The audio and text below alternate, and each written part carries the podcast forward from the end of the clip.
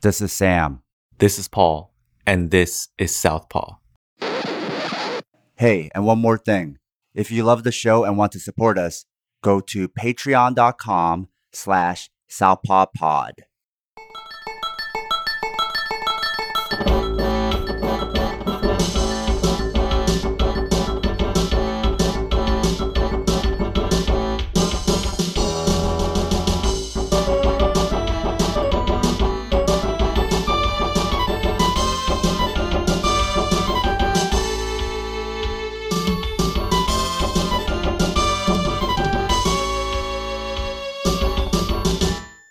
This is Fight Study UFC 242, Nurmagomedov versus Poirier.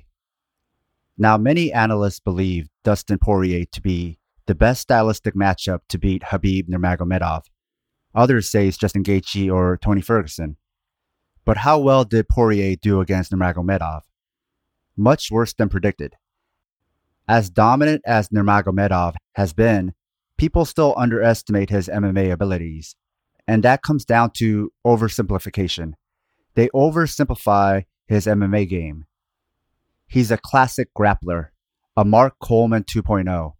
And if that's what you believe, then of course you think Poirier can be the one to beat Nurmagomedov.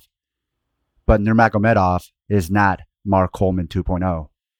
Nurmagomedov is not a grappler who does MMA. He's an MMA fighter who grapples extremely well. And there's a difference between the two. Poirier is the southpaw fighter with a two inch reach advantage. He's also a fighter who jabs well and has over time become a very good defensive fighter. Who has Poirier beaten to get the interim lightweight championship and challenge Nurmagomedov? Joe Duffy, Bobby Green, Jim Miller, Anthony Pettis, Justin Gaethje, Eddie Alvarez, and Max Holloway. Not only is that an impressive list of names, but it's a variety of styles and he's overcome them all. And with each fight, Poirier got better. He was a BJJ brawler who tended to fade and get discouraged, who became a sound defensive boxer who knew how to use the cage to keep the fight standing or get back to his feet. He became a fighter who learned how to recover well between rounds and in mid round to regain his composure and get some of his win back. He's also an excellent finisher. Now, the point about getting his win back is going to be important later in this analysis. But Poirier is also with the American top team and Mike Brown, one of the best camps to be a part of. So Poirier was going to come out prepared for this fight. And the fight started with Poirier pressuring with low kicks and jabs. The read on Nurmagomedov has been that he's good coming forward, but bad on the back foot. Poirier and team seem to have that already scouted. But will this pay off? And here's another question. Since Poirier likes to engage with punches, and in particular, close range boxing, wouldn't that leave him vulnerable to be clinched? And Poirier's answer was to keep much of the fight in kicking range, going for low kicks and high kicks. He went for a teep at one point, but after Nurmagomedov caught that, Poirier relied strictly on low kicks and the occasional high kick. But Nurmagomedov adjusted by punching his way into range and crashing through any oncoming kicks. If Poirier were to kick, he would be off balance anyway, possibly falling to the ground. So Poirier ended up eating punches he wasn't prepared for. Now I mentioned Poirier's defense. Poirier has improved his defense by applying the Philly shell and shoulder roll to his MMA. This has made Poirier frustrating to hurt for more than a few punches because he rolls his shoulder, redirecting the punch while hopping backwards to soften the blow. Well, hello cage, hello double leg. He hopped his way right back onto the cage with his hip squared. But even there against the fence, Poirier was still prepared. Poirier's team saw how previous opponents had found success against Nurmagomedov by using a two-on-one against his left elbow and wrist, not allowing the lasso to close in on them. But against the cage, the cage becomes the third arm, so even though Poirier was controlling the left arm of Nurmagomedov, he was still pinned. And as Poirier tried to break free, he was running himself into the cage, and the forward pressure of Nurmagomedov was enough to take Poirier down. Then from there, Nurmagomedov got his hands clasped. And once that happens, the mat returns are a guarantee. That's what people don't get. when Nurmagomedov shoots, yes, you can defend and get back up initially, but the first shots aren't to take you down. It's to establish his grips. It's very similar to some Brazilian Jiu Jitsu entries. You can sometimes enter ugly to get your collar and sleeve grip, initially looking like you're losing or getting defended against. And once you get that, that's when you're actually beginning.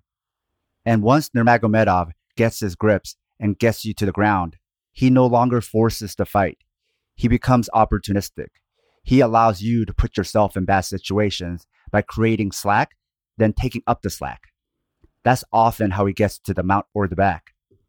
He allowed Poirier to sit out and turn into him, and that's when Nurmagomedov mounted him. Then once you feel Nurmagomedov's top pressure, you already know that the ground and pound will be bad, so you turn and give up your back. The reason Nurmagomedov doesn't finish often with ground and pound is because fighters keep giving up their backs to save their face. But the whole time you're on the ground with Nurmagomedov, he's putting weight on you. Not just yours and his, but also his downward pressure. And what I mean is, when downward pressure is added, the force is much greater than the combined weight of the two fighters. And all this weight is coming down on your arms because you're posting, because you don't want to be collapsed down and smashed on the ground. But the weight isn't even coming directly down. It's constantly shifting angles, more to one arm than the other, then forward, then back, burning out your arms. Because sometimes fans don't understand why a conditioned world class athlete gets their arms burned out in an MMA fight. Because they should be able to do tons of push ups, right? But this is different. It's not just holding a push up, it's holding a push up with the weight of the world on your shoulders during an earthquake. Now, with your arms preoccupied and the weight to contend with, Nurmagomedov is free to go for neck cranks, punches, control, and mat returns. And when Nurmagomedov goes for the neck, it isn't a choke.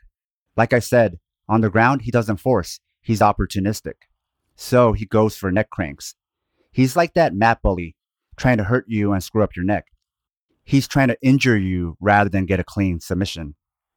In pro wrestling, they call it working a body part, especially for the shooters. Before you leg lock your opponent, you kick the crap out of their leg.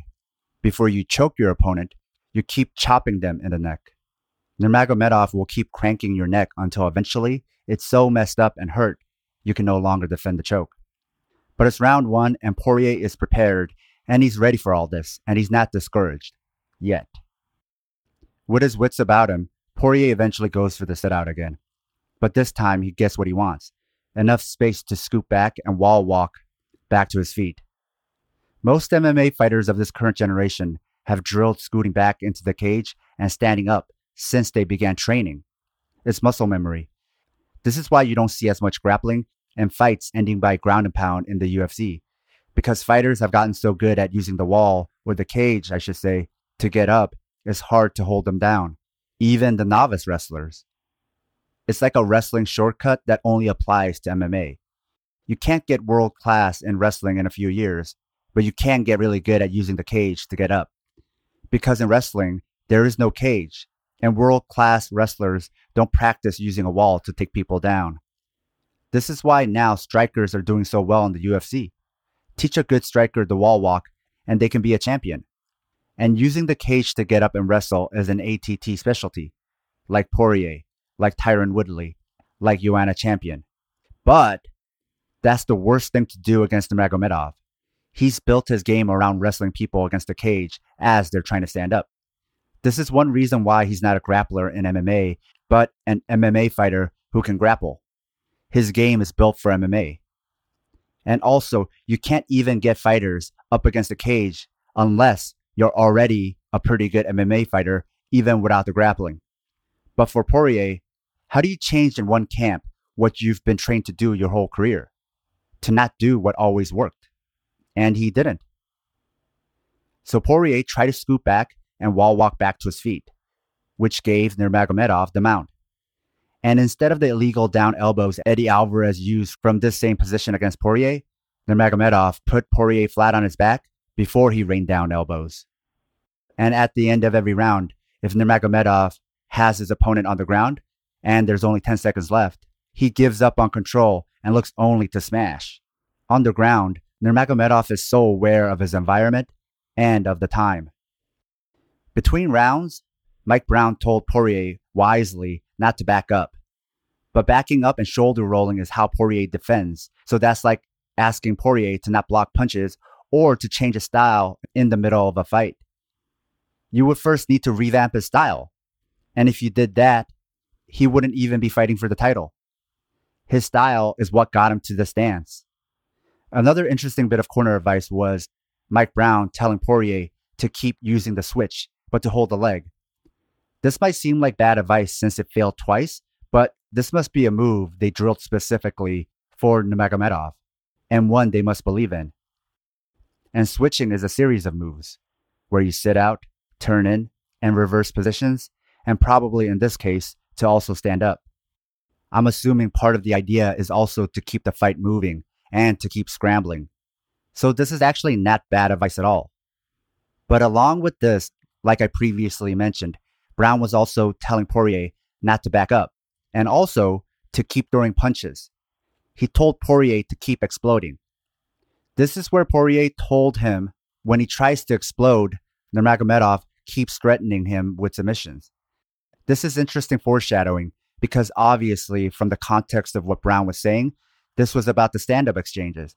But Poirier was only half listening because he was too distracted by a bigger problem, one that only a fighter could know. That the biggest threat he felt was on the ground. Nurmagomedov was messing up Poirier's timing and rhythm with constant submission attempts. So it's almost like the opposite way of how Demian Maya uses them, which is to just go for the submission. Nurmagomedov uses it to interrupt you and to injure you, and to scare you. In a weird way, it's a grappling equivalent to a feint. And basically, Poirier was telling Mike Brown that this was making him hesitant and afraid to get back to his feet. But with seconds left, and because Brown wanted to be clear, he told Poirier he was talking about the stand up striking. And basically, if he can't explode on the ground, he can still explode while striking on the feet and to focus his energies there. But I really think something was missed here because here, Poirier was revealing to Brown the psychology of fighting Nurmagomedov. You fear standing up. You're telling him what to do when you stand up, but he's telling you he's afraid to stand up. And if you're one of our supporters on Patreon, you heard me break down Nurmagomedov and how he makes his opponents commit themselves to staying on the ground. And that's what I meant. Poirier just said it.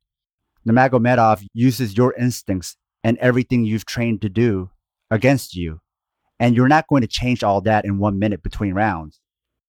And by doing this, he makes you second guess yourself.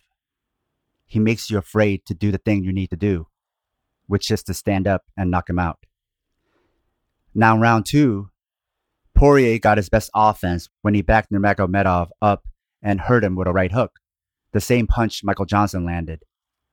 And just like back then, Nurmagomedov was on the back foot and temporarily his footwork fell apart. The scouting that Team Poirier did and was attempting to do in round one paid off in round two. But again, this is why Nurmagomedov is not Mark Coleman 2.0 or 3.0 or just a grappler in MMA. He's a 3.0 MMA fighter. And though he has flaws and can fall apart, what makes him so special is he can still maintain his composure and recover his footing and defense very quickly. So you have a very small window with Nurmagomedov. I also mentioned how Poirier's arms were getting tired from the grappling exchanges. And here, after some flurries, Poirier's arms looked extremely heavy. And when tired, old habits reared their ugly heads. Poirier started brawling and walking himself backwards onto the cage. And now that Poirier is tired, when Nurmagomedov shoots, rather than looking for a reversal or a switch, Poirier goes back to his brawler BJJ fighter roots and jumps for a guillotine. In this fight, it was Poirier who eventually became the old school fighter, not Nurmagomedov. And this jumping for a guillotine is what put him in a bad position against Alvarez in their second fight, twice and this also nearly got him finished in their first fight as well. Old habits die hard. Now, when Poirier did get separation against the fence, which he worked so hard for, all Nurmagomedov had to do was to throw punches, which he knows means Poirier will put his arms out of position to defend with his patented Bayou shoulder roll, leaving his legs exposed for the double leg. And from there, it's more rinse and repeat. By the time round three starts, the old brawler BJJ pre American top team Poirier is back. The one who gets desperate when losing. The one who gets tired and loses composure. So then it's no surprise Poirier, instead of doing what Mike Brown said, exploding, leading, scrambling, and switching, he backed up and went for the guillotine again. In sports, a championship caliber team should not look for Hail Marys with so much time left on the clock. A guillotine means I don't want to wrestle anymore. I don't want to keep scrambling anymore. I want to end it here and now. So what happened? It put Poirier in a very bad position, just like it did throughout his career, just like it did in the previous round with Nurmagomedov. Mike Brown did not scream for his fighter to go for a guillotine choke. No one in that corner told him to do that. The BJJ coach in that corner did not tell him to do that. It's an old habit that came out because he was tired, because he was desperate. And after the guillotine, Poirier's arms were completely dead. And on the ground, no more switches or wrestling or posting out with his arms. He couldn't. All he could do was just rest and get beat up and Nurmagomedov kept cranking on his neck and hitting him. And Poirier's neck is already sore and tired, and he needs to catch his breath to explode up. We're now at that moment that Poirier foreshadowed at the end of round one. He said, Every time I'm looking to explode, he goes for my neck. And he never got an answer to what he should do when that happens. And having toughed through all the neck cranks, when there was a lull in action, Poirier prepared himself one of the reasons why he's gotten to this fight and improved wasn't because his conditioning got better. His conditioning has always been good. But the reason why he doesn't get tired like he used to is because he's learned to recover in between rounds and also find moments in the fight to catch his breath. And that's a new habit that served him well. And that's what he was doing here. He was catching his breath while preparing himself to explode up, lifting his head to go. And that's when Nurmagomedov put the choke on him, in between the heartbeats of a grappling exchange. And then it was clean and deep and sunk. And the BJJ black belt couldn't use his arms to defend the choke, couldn't turn his neck away from the choke. All defenses were gone. And he was also caught while thinking about getting up. He was exposed and defenseless and forced to tap out to the rear naked choke in round three of a five round title fight. So, did this fight live up to the predictions? No. With MMA analysis, it's still this weird throwback idea that if you're really good in one area, you must be equally bad in another area. And that might explain Ronda Rousey or Royce Gracie, but this logic doesn't work for Khabib Nurmagomedov. Now, if you're a fighter who doesn't back up, can strike accurately, and can pressure Nurmagomedov consistently, does this mean you'll beat him? I have no idea. We have yet to see it. And this not knowing is why we fill in the blank. That this unknown is how you beat him. And the thing about unknowns is it's unknown. And this is not the same as analyzing fighters we have seen lose or get badly beaten in a round and see enough footage of a weakness. Then there's actually something to analyze. Whereas here, there's just a void. We're speculating the outcome of something we've yet to see much of, it's the difference between seeing what's behind door number two and not seeing what's behind door number two. And I think people who talk about MMA often forget that. So next we have the co-main event, Paul Felder versus Edson Barboza in a lightweight matchup where Paul Felder defeated Barboza by split decision. This is actually a rematch from 2015 where Barboza beat Felder by unanimous decision. It snapped Paul Felder's 10 0 win streak, but proved to him that he could hang with the division's best. A lot has happened since that time frame. Felder went 6 and 3 with one fight up at welterweight, and Barboza split his win-loss record by going 4 and 4 since his first win against Felder. To be fair to Barboza, he's gone against a stronger competition during that stretch. Both fighters have their shining moments in the striking phases, but because they've had such long UFC careers, there are game plans built to nullify their strengths. Barboza has been in the UFC for almost 10 years, with 21 fights in the octagon. Felder has a little over half those fights, but he's no rookie. The story going into this matchup is whether Felder has learned enough from his dozen fights in the UFC to avenge his first UFC loss, or if the veteran savvy and speed of Barboza would be too much. The split decision itself is pretty controversial, with many MMA fans and pundits having scored the fight for Barboza. It really comes down to that second round. How did you score it, and did Felder do enough to win it? The split decision itself isn't too bad, but the 30 27 score for Felder is inexcusable. Felder himself acknowledged that the fight could have gone either way. So, what fight was that judge watching when he gave all three rounds for Felder?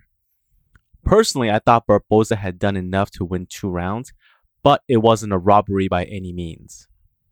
Heading into this fight, Felder was 4 and 1, with his sole loss coming at the hands of Mike Perry in a lone fight at welterweight. He had some solid performances during that time period, stopping Charles Oliveira with elbows and beating a then still dangerous James Vick. Felder was compared early in his career to a former teammate of his, Donald Cerrone. Their striking was similar enough to warrant a comparison, although a lazy one.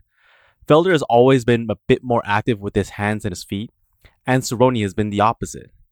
Felder is good everywhere, but there isn't one area specifically where he can call his own.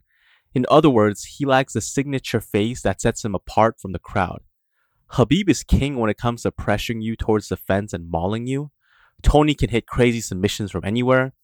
And if Gaethje is close enough to hit you with leg kicks, you best believe they're coming. Outside of spinning back fists, there isn't one thing that Felder does that he's the best at. To contrast that, Barboza is known among fans as one of the most exciting fighters in the division and if you give him even a moment at range, he will throw kicks to your head, body, and legs before you can react properly. Much like Anthony Pettis, the key to beating Barboza has always been to pressure him back and take him down whenever possible. Even if Barboza is able to defend the takedowns and wall walk himself back up, he is no longer dictating the pace and has to fight off the back foot.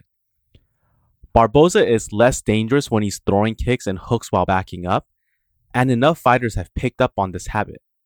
This kind of predictability has meant that the upper echelon of the lightweight division have all picked up wins against Barboza, but he can still compete against the best and put up a solid performance.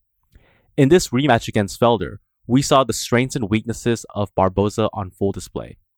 Let's break down how the fight went.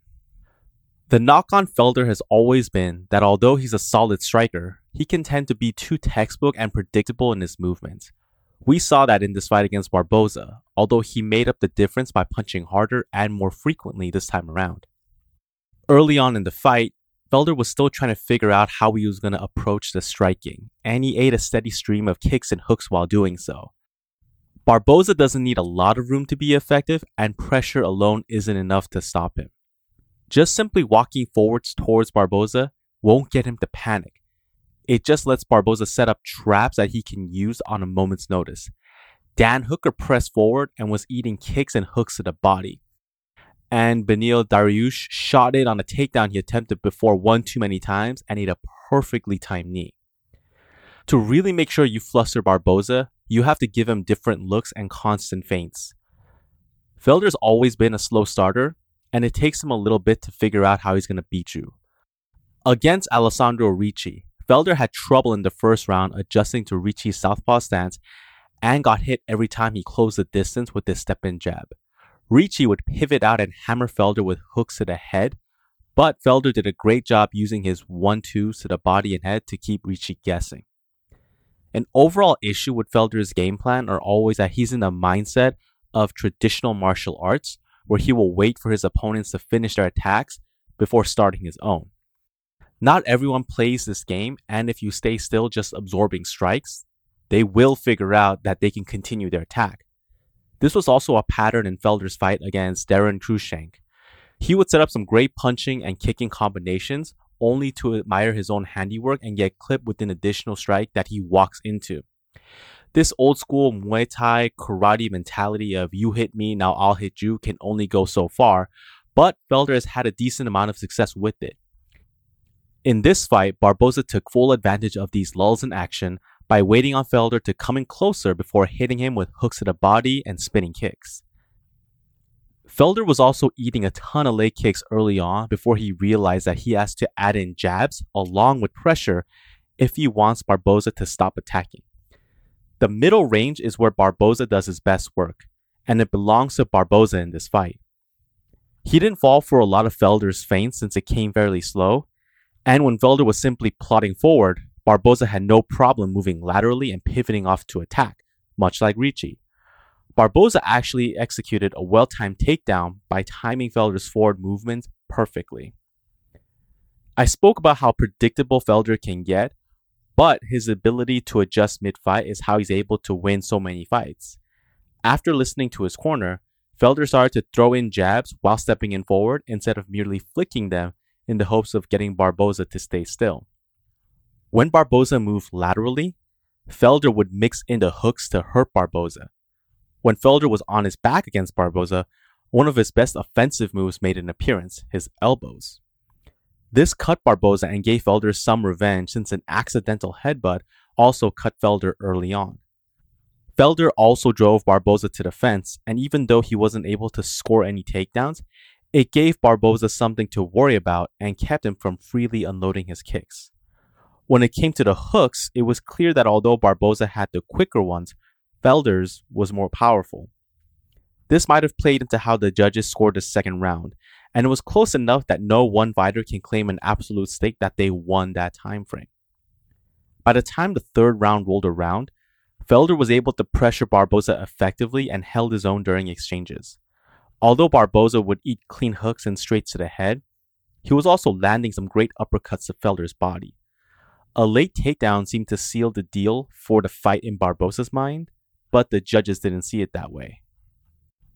Barboza has now lost four out of his last five fights, and his style has gotten predictable.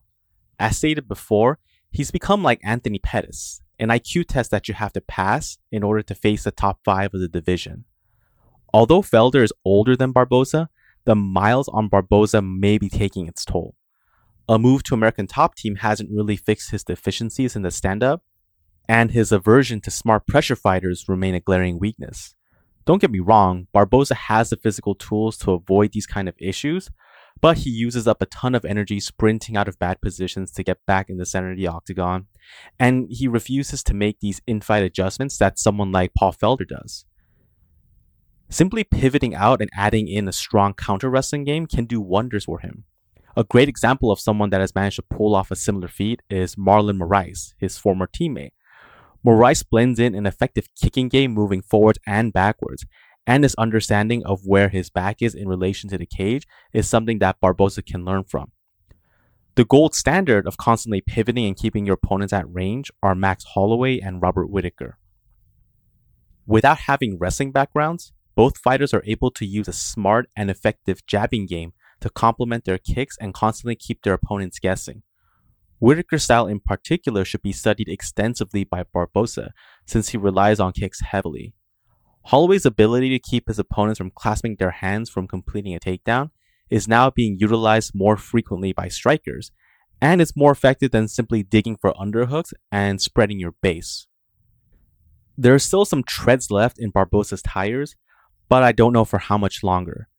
The UFC should definitely give Barboza some easier matchups to rebuild his record and momentum, especially if they want to keep his fan friendly style from taking on too much damage. Felder has now earned himself an opportunity to prove that he belongs against the top five guys in the division, and it'll be interesting to see how he handles the unique styles that each of them presents. He might be a few more wins away from a title shot, but this might be a good time to rebook a fight against Al Iaquinta. They were supposed to fight in 2017 and 2018, but injuries and last minute changes nixed those fights altogether. Hopefully, third time's a charm. If Iaquinta is too busy, maybe Felder can fight against Justin Gaethje if he emerges victorious in his own fight against Cowboy Cerrone. Either way, we have a few more fun matchups at 155, and the division is better for having someone like Felder in it.